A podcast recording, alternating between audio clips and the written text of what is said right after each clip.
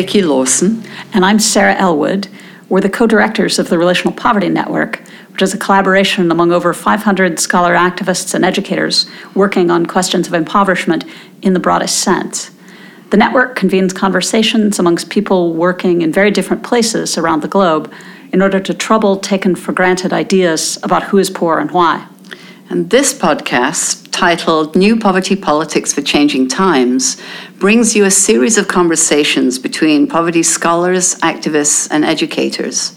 They think about how to keep questions of poverty and inequality front and center at a time when poverty is not part of the national conversation nearly enough. A foundational premise of the work is that poverty is always produced in relation to privilege and produced through multiple intersecting injustices. It's our hope that these conversations prompt you to think hard about questions of impoverishment and to collaborate with people who are working hard on these issues. Thanks for listening.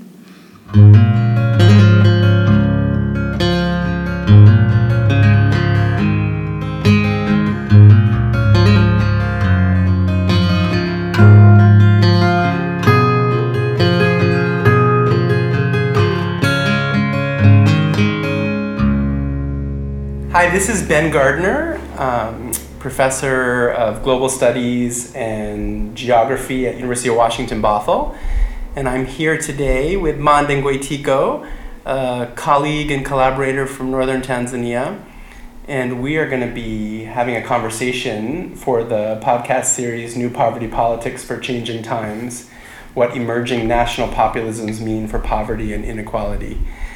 Hi, Maanda. I'm good, Ben. How are you? Good. You want to introduce yourself? Yeah, my name is Maanda Ngoitiko. I am from northern Tanzania. I work with an organization called Pastoral Women's Council, which is devoted um, to promote justice for Maasai women in northern Tanzania. How long have we known each other, Maanda? I think we've known each other for about 30 years. Mm. Yeah, Yeah, since since 1990. 1990. And what were you doing in 1990 when I met you? I think I was um, I was working with the first Maasai women with the first Maasai organization, which was um, formed to address inequalities and land rights in Maasai land in And Arusha in Ar- region. Okay. And you know, this series is, is thinking about poverty and how poverty is produced in different ways around the world and how it's produced in, in ways that are transnational and local and regional. Can you just talk a little bit about how you think about your communities in northern Tanzania and the ways in which poverty operates or works in your communities? I actually think um, when you talk about poverty, especially in our local context in northern Tanzania, the community I come from, um, they are practicing pastoralism, keeping livestock as a main source of income and main source of survival. And um, when you talk about pastoralism, you are actually talking about natural resources. You are talking about land, you are talking about pastures, you are talking about water, and therefore, um, moving from one place to another, mobility is a key is a key for pastoralist survival. And when I say is a key, um, these people are dependent on natural resources and ecosystems. And during the colonial period, most of the land that is um, a key resource to pastoralist sur- survival has been taken in the form of conservation by our colonial masters. Like around 1959, this is when the Serengeti was created by the British. And actually, 11, 12, 12 Maasai elders, leaders, signed an agreement with um, the British government that they will never come back to the Serengeti and they have given away as a national heritage or the world heritage for the name of conservation. And for years, the community are no longer grazing or living in Serengeti. They, they were evicted. And um, this has significantly reduced grazing area for pastoralists. So uh, the land which pastoralists are dependent on is actually diminishing because of many factors. Conservation agencies are still relying on false theories that exclude indigenous minorities in the world um, to actually to, to, which which this these agencies and theories are mainly excluding indigenous people from coexisting with wildlife. Mm. And most of this most of these theories like they are just not friendly and extreme conservationists are still actually talking today about evicting local community, giving a room for conservation. And they never really think about who kept these resources, who is the guardian of these resources, who is the guardian of wildlife, who is the guardian of natural resources.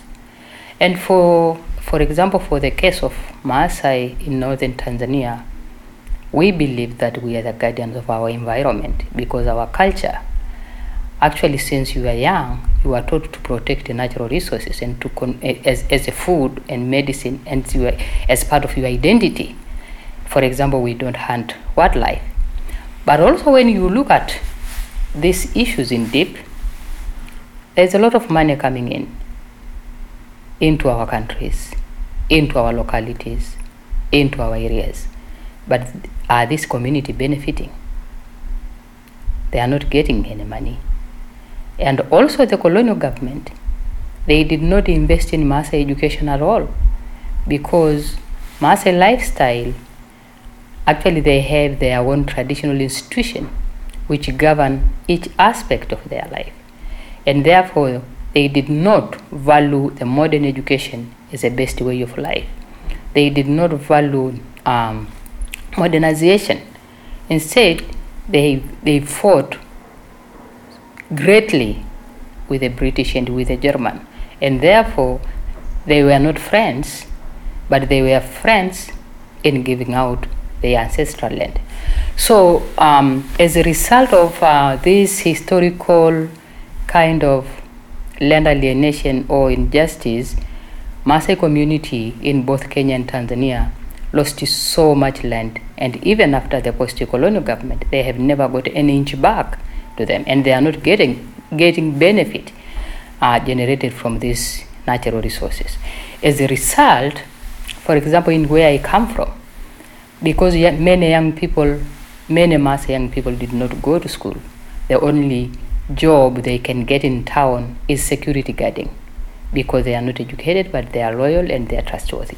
So this is one of the, uh, so I can say conservation is actually a root cause of poverty in many society today and especially indigenous people this is one aspect and i think the other historical and powerful aspect is really um, has to do with big power countries countries like the, like the us the world bank they make a lot of decisions. We borrow, we borrow money from these countries. The money come with a lot of conditions which are not necessarily important or useful into our countries. And um, we are keeping paying back the loan or the interest. We, never, we, are, we are never able to pay full loan. We pay the interest. And the, the, the consequences is actually producing an endless cycle of poverty. Mm. So this is um, this is one aspect of yeah. That's great. It's not great, but it's it's, it's a really important answer.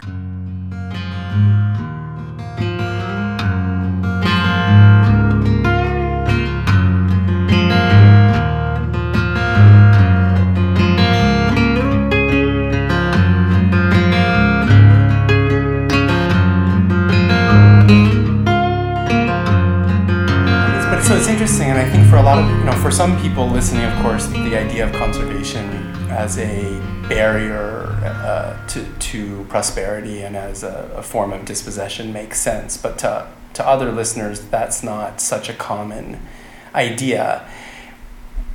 When people say, "But of course, you know." there must be benefits, there must be value associated to conservation, and many people who have argued for conservation would, would argue that it brings revenue via tourism, or it brings jobs, or it brings investment. So, is there a way that those arguments work? Do they make sense in the case of northern Tanzania? Or, or why is it that people can continue to defend arguments that, that conservation should be a benefit for local communities? I actually think there is a, a great benefit in tourism and it's not a waste. It is true that a lot of money comes into our country through tourism and is one of the key, um, it is one of the viable uh, way to get hard currency into our country. But um, I'm, I'm actually saying that who is getting this money? Who is benefiting? To which expense? Tourism creates jobs. Tourism creates hard currency. But also touristic companies, when they are given the land, they take all the water, which local people are, de- are depending. We need tourism that put people on the center of their development. Hmm. We need equitable sharing of tourism money, tourism re- revenue. We need a model of conservation that recognizes the right of those people who are living with animals, the people who are affected with the wildlife, the people who are interacting daily. We need their traditional knowledge to be recognized and respected. We need the conservationists to, to, to know that there is a, a, a big um, indigenous knowledge they found these areas. They have been protected by these indigenous people. They need to find a win-win situation and, and create a balance between conservationist and community coexistence. I don't believe in alien. I don't believe in eviction to give room for conservation. Hmm. Can, can you think? I know you've been working on this for a long time, and different organizations in northern Tanzania have been working on these issues. Do you have any examples of a, of, of a kind of collaboration? One of the questions for the series is how might activists and scholars or activists and organizations collaborate? Do you have any examples of, of collaborations between Maasai or Maasai organizations and groups that are trying to to to promote a different form of conservation, a more collaborative one, one that actually accounts for the lives of indigenous people and, and pastoralisms. Do you have any examples of collaborations? Actually, there is quite example. Currently in Tanzania, there is um, over the last 15 years, there have been uh, a lot of touristic companies. For example, there is a company called andBeyond. End Beyond, uh, they have a contract with uh, with one of the, our villages, Ipak, in Loliondo, and they actually sit with the community, with the village of, Ololosokwan. They discuss what it means to, to protect resources, what it means to set aside a parcel of land from from the from the village and do tourism. Well, um, and they, they sit, they develop a 10 years plan on how to protect this environment, how to protect nature, how to pro- protect wildlife, and how best the, the community can benefit from this joint venture. So there is a discussion which has resulted in a mature and beneficial um, agreement between the company and the community. And, and, and, and this agreement place a high um, respect into community land because the land belongs to the community. And this company is only using this land to generate ve- shared re- revenue between the community and this company. And uh, a lot of people are employed, and also the community respect and value this wildlife in the village land because they are getting revenue. So this is one of the this is one of a good working model, but it, did not actually come easily. The community had to struggle. Before this company came and sat with the community, they had a long, uh, they had a, a court case. The community decided to take them to court, and eventually they come and say, "Okay, let's sit on the table. Let's see, let's discuss. Let's create a win-win situation." So I feel like there is a lot of companies who are like who understand the philosophy of community tourism, who, who sit with the community and develop joint ventures and discuss about benefit and long-term investment because they also have to invest to get more money and i think this model is working. But there is actually a current new model of conservation which is emerging in tanzania over the last 10 years. Uh, this model is called a wildlife management areas and this is completely a manipulative model this model li- require the village to set aside a village land for biological conservation within a village land. And the trick is that um, decision making power is actually centralized to the ministry. The Ministry of Natural Resources actually make all the decision um, on um, who should invest there, how livestock should be grazed, and it takes all the power from the village government, which is actually mandated to manage natural resources on the village land in Tanzania. So, um, but still, um, still there is room to improve because in Tanzania, Tanzania have a very good land law than any other country I think in the world because of the historical background of our founder of the nation Nyerere who recognized customary rights and is very well stipulated in the land law that the village council have authority to manage and control the land in in the village but um yeah but always the wildlife act which is also really strong in Tanzania always tend to be like more strong. Hmm. So, I mean, so one of the other questions from the series is about sort of what actions do people take to enact, to resist, you know, these poverty-producing practices. So, can you talk a little bit? You were talking a little bit about legal cases, right? That that what it took for this company to negotiate was not just simply goodwill, but actually motivation on the community's part and, Yeah. and legal legal action. Can you just tell us a little bit about how communities in northern Tanzania, what sort of actions in terms of organizing or legal or political or social media, what do people do to enact more equitable relationships with, for example, an investor or, or a state institution? Are there some examples from northern Tanzania about, about the tactics and the actions? Actually, northern Tanzania is one of the very um, the community, Maasai community in northern Tanzania are the most organized people I think in the country. They are really like uh, they are they are they are front of their own lives, and um, there, there is a various a lot of examples of this activism, community activism, um, but also the Maasai community in northern Tanzania, they have been able to use the existing legal structures within the government to defend their rights. A lot of villages in northern Tanzania, they have land use plans, they have certificate of uh, village lands, which give them power actually to kind of own resources or manage resources, even though um, the president of the country is a custodian of all land in Tanzania. But um, we have a, such a democratic, democratic system in, that is provided by the law to actually question existing inequality. And for many, many years, um, Maasai community had been resisting eviction, for example, from conservationists uh, or eviction of eviction resulting from privatization of some of the land in northern Tanzania, and there is countless example of uh, of this. So the community do big meetings. They they discuss. They develop press release. They go and meet their own politicians in Dar es Salaam or in Dodoma. The women organize themselves. The traditional leaders are well organized. They organize themselves.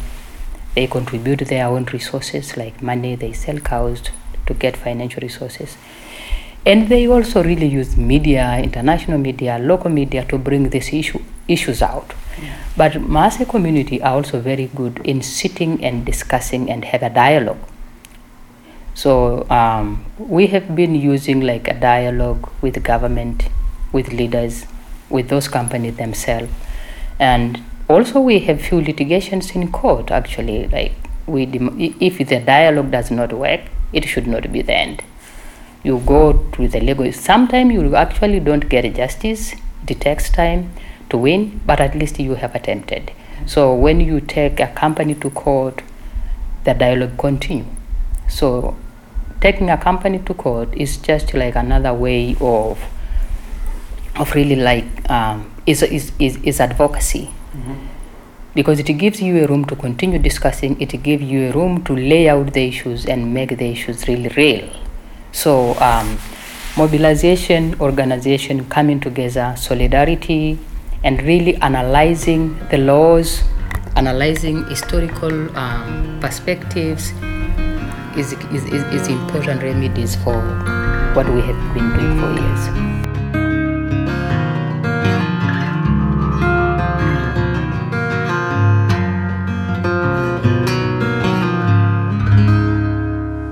Great. Thanks so much, Maanda. So you mentioned women's the role of women Yeah. in, in this activism. And could you just talk more? I know that your work is very intersectional and, and, and geography is always interested in how something like poverty is, is obviously produced in intersectional ways. And I know for you, a lot of your work is around women's advocacy and women's rights, but Yeah. you've also been talking with us about land rights. So, can you talk about how those issues come together and how your work with women informs the land struggle and maybe how the land struggle informs your work with women? Actually, we have been working with women. We work with uh, women groups in three districts in northern Tanzania, and we do a lot of work around uh, women. Women, the, the women are responsible to look after children and make sure that everyone have food in their family, and. um because of drought and climate change, there have been a significant, um, drastic change of life, and this means women are taking more the lead of the lead and control of the household level, and therefore is also placing them with the burden and responsibility of taking care of the family, and therefore some of um, uh, one of our key area of work is really to promote women economic empowerment and to, make sure that they they have say in decision making and property ownership. And um, we we work through women's groups. We mobilize women to form their own groups, and um, attend meetings if there is an issue like land rights issues. They discuss.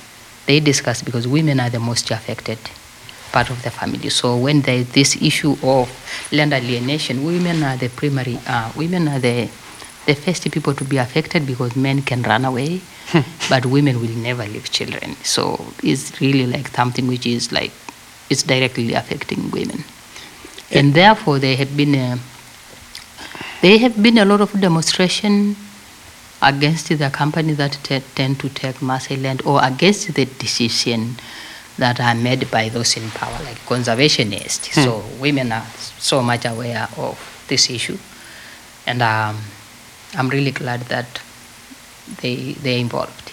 So, just for example, how do women become aware? How, how, how do large numbers of women become aware of, a, of an issue or a conflict that would, that would Actually, we have there is women in the village government, and the village government is a legal institution starting from the village level at the very very basic level at the household level. So there are women in the village government who are elected by women to represent their interest at the village council, but also there is women in the district as councillors. Um, so having women in different community institutions is very powerful. So when anything come like any land dispute, always is discussed in the village in the village council, and when women are not satisfied with the decision or the discussion, they have the right and they have a room to call a meeting of women in that particular village and dis- discuss it as women, how it affected them as individuals as well as the community. And um, normally they organize themselves in one village, and when they, when it's necessary, they they organize collectively and they unite more than one village. And they they what do they do normally they they write like a, a statement. Mm-hmm. They call the leaders who are in power that time. They discuss, and if they are not satisfied, they go to the DC office, which is the district commissioner, they go to his office, they complain, and if it's not enough, they go to the regional level, they write.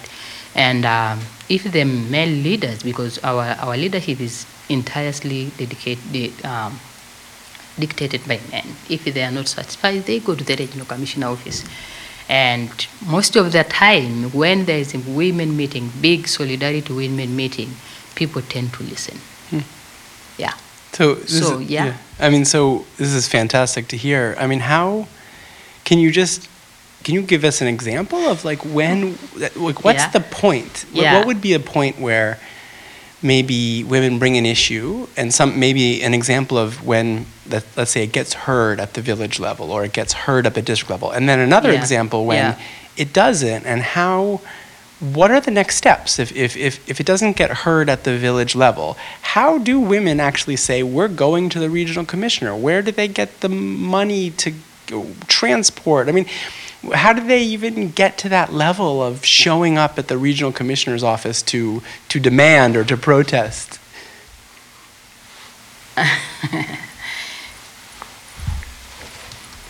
So I can give actually, um, this is a very tricky question, Ben, uh, but I can give one of the example.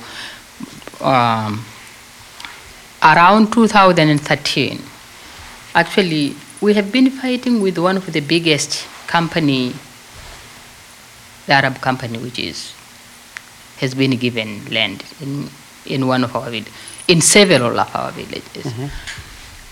And um, in 2013, we experienced um, a serious, in, in 2000, 2009, we experienced a big, large eviction as a result of this company bribed some officials. And um, the Maasai were told to, to go away because this company who is doing hunting they don't want to see any more community in that particular land, despite the fact that this, this land belonged to the community. And uh, it was a very, it was not a good, a good, a good, a good situation where the women and the community collectively discussed this so much in detail. And they said, we must resist. The bomas were banned, people were beaten, but the women actually the first initiative which was really like good women said we cannot move out of here.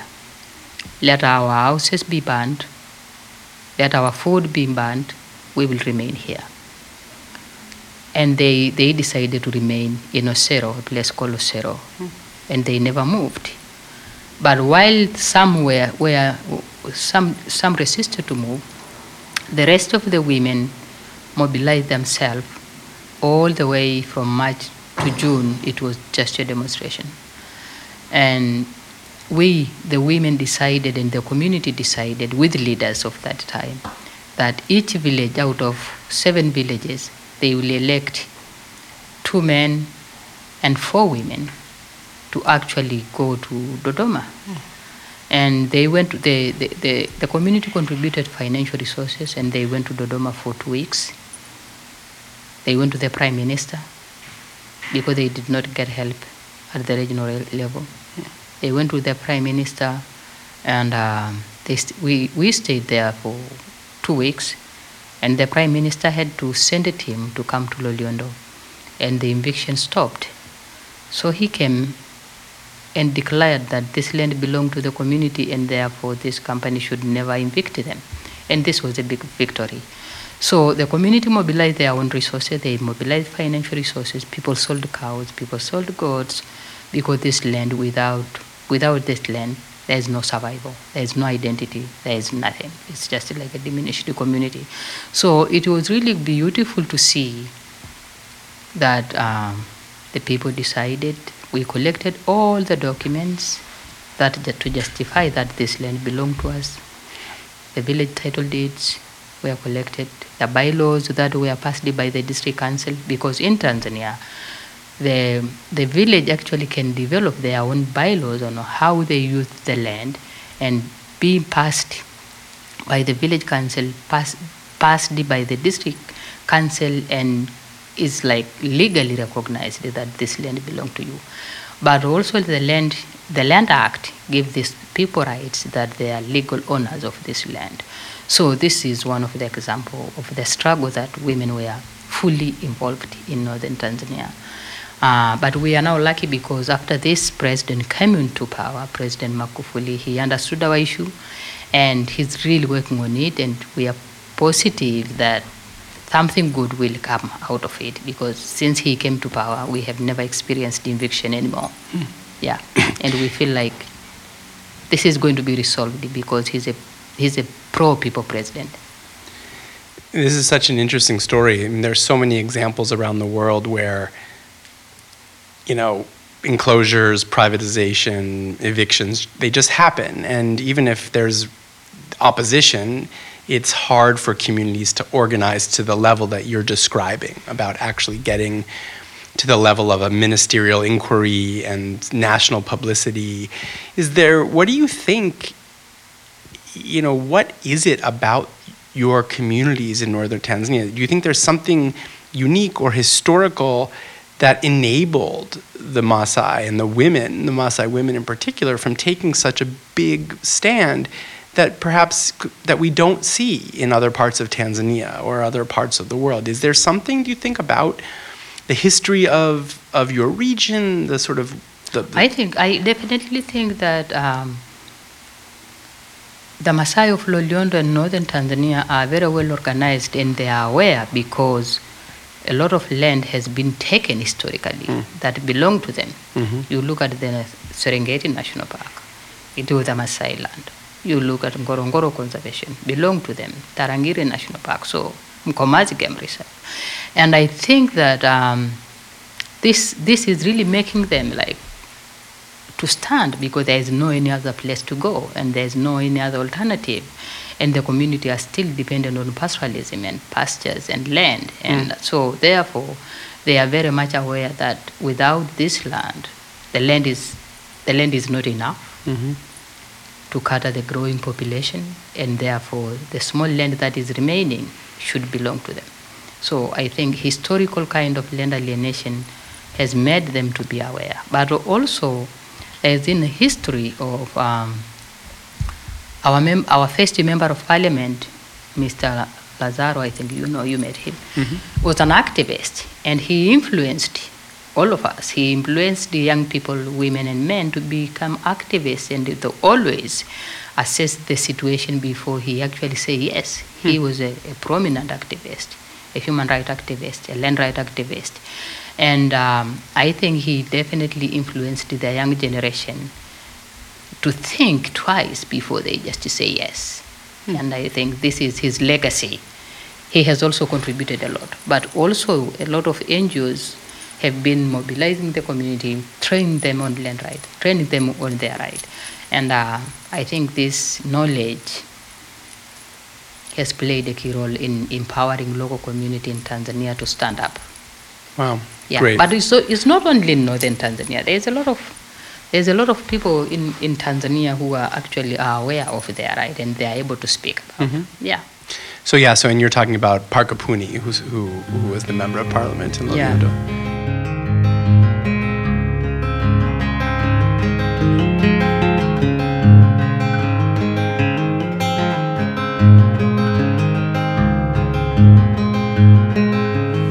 So, can one of the questions of this series is is that often, the politics of these times are are often about isolating people from each other, exclusionary politics. And I know I know one of the challenges or the critiques of of struggles of indigenous people, for example, like the Maasai, is that is that there are ways sometimes to, to, to think that the, the Maasai are so different, they're so unique, that you know, it, that it's hard to build alliances. Like it's hard to think about poverty in the ways that poverty affects the Maasai as perhaps similar to the way poverty may affect people living on the outskirts of Dar es Salaam or poverty affecting people in an agricultural community. Mm. And it seems to me that your work is often about building networks and alliances that go beyond just indigenous struggles. Yeah. Is there a way you can just tell us a bit about about the way that your work or the way that the Maasai struggle is not simply about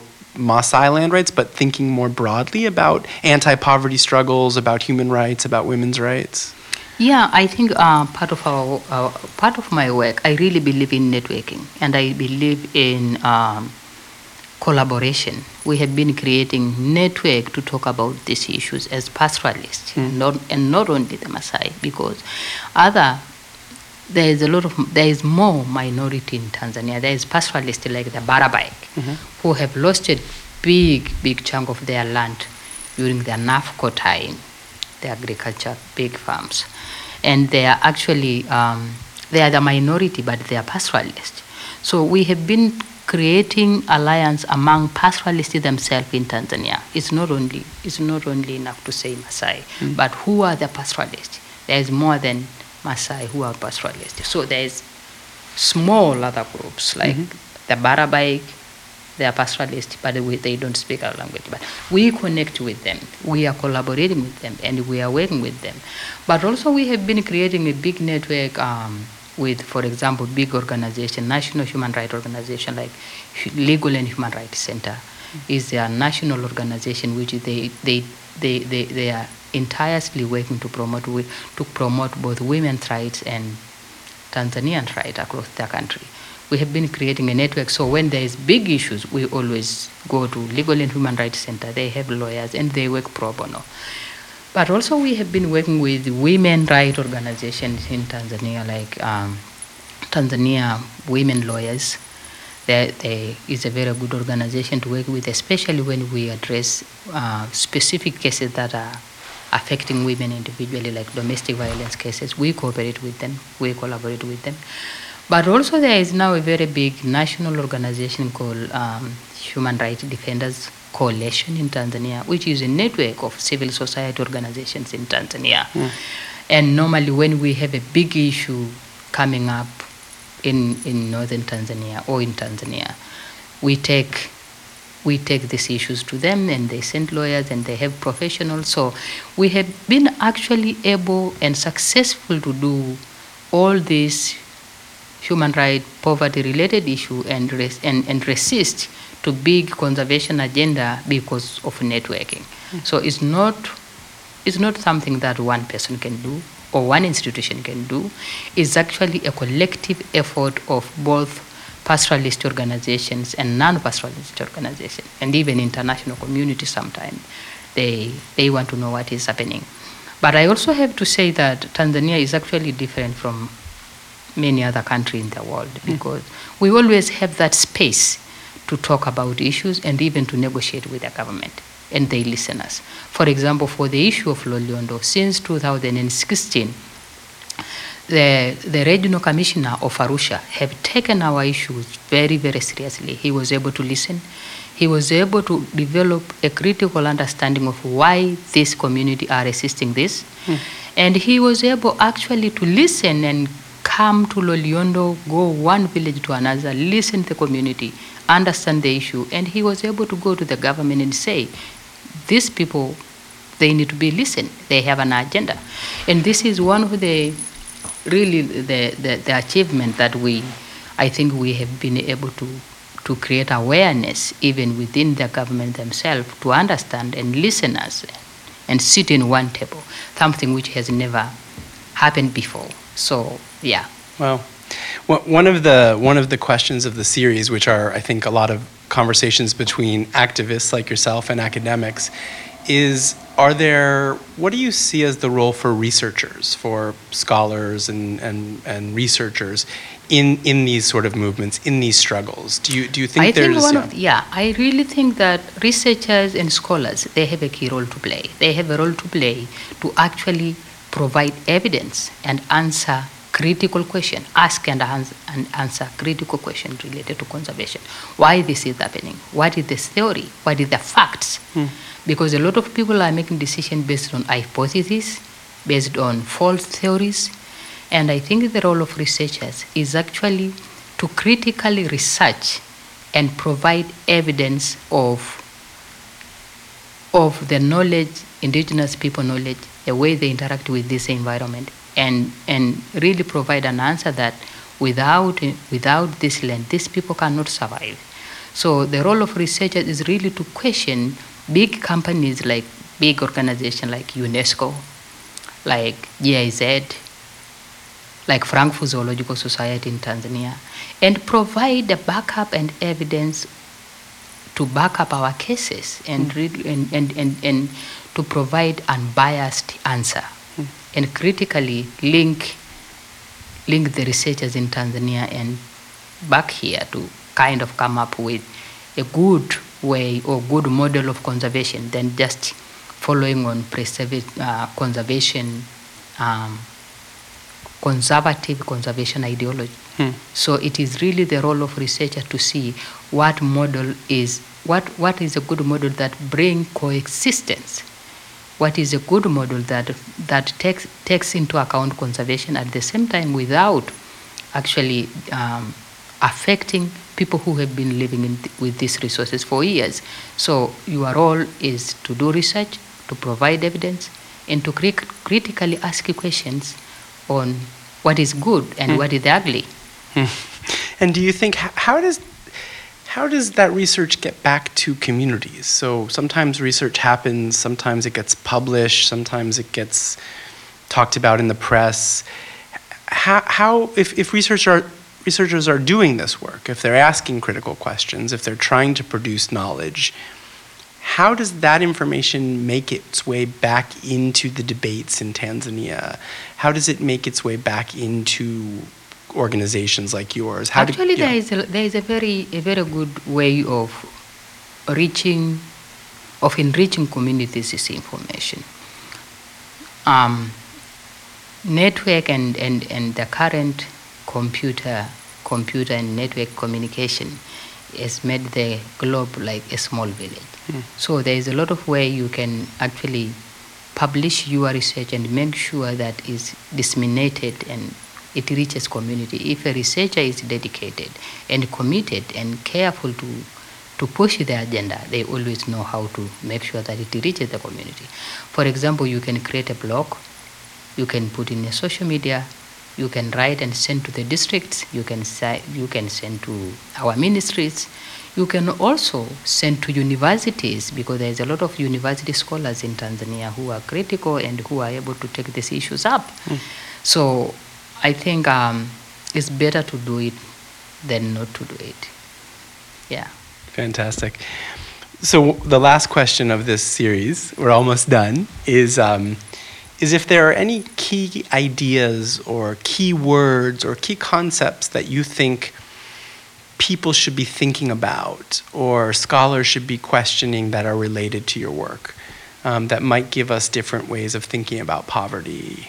I actually think that um, the concept of community-based conservation should be critically looked at, looked up, and um, critically examined. We need to come up with um, a good model that involves local community in management and and, and place them place them in the center of decision making. We need to to see how local communities benefit and manage these resources. And alienating more community land or taking land away from the community is not an answer to conservation. So it sounds like you have your you you you too want to get dig deeper into this concept. Yeah, I want to get deeper in this concept and get an answer and try to change people attitudes and mind that the, this is enough. The land that belong to conservation now in our countries is enough. Hmm. What we left with is not for only Westerners to come and and enjoy, but we also need our country or our children to enjoy from their ancestors' lands. Great. It's enough. People can live with the conservation in a good way. Thanks, Maanda. Is there anything else you want to say or ask or anything else on your mind? Yeah, um, um, no. No. Ay, asante sana. Asante sana, Ben.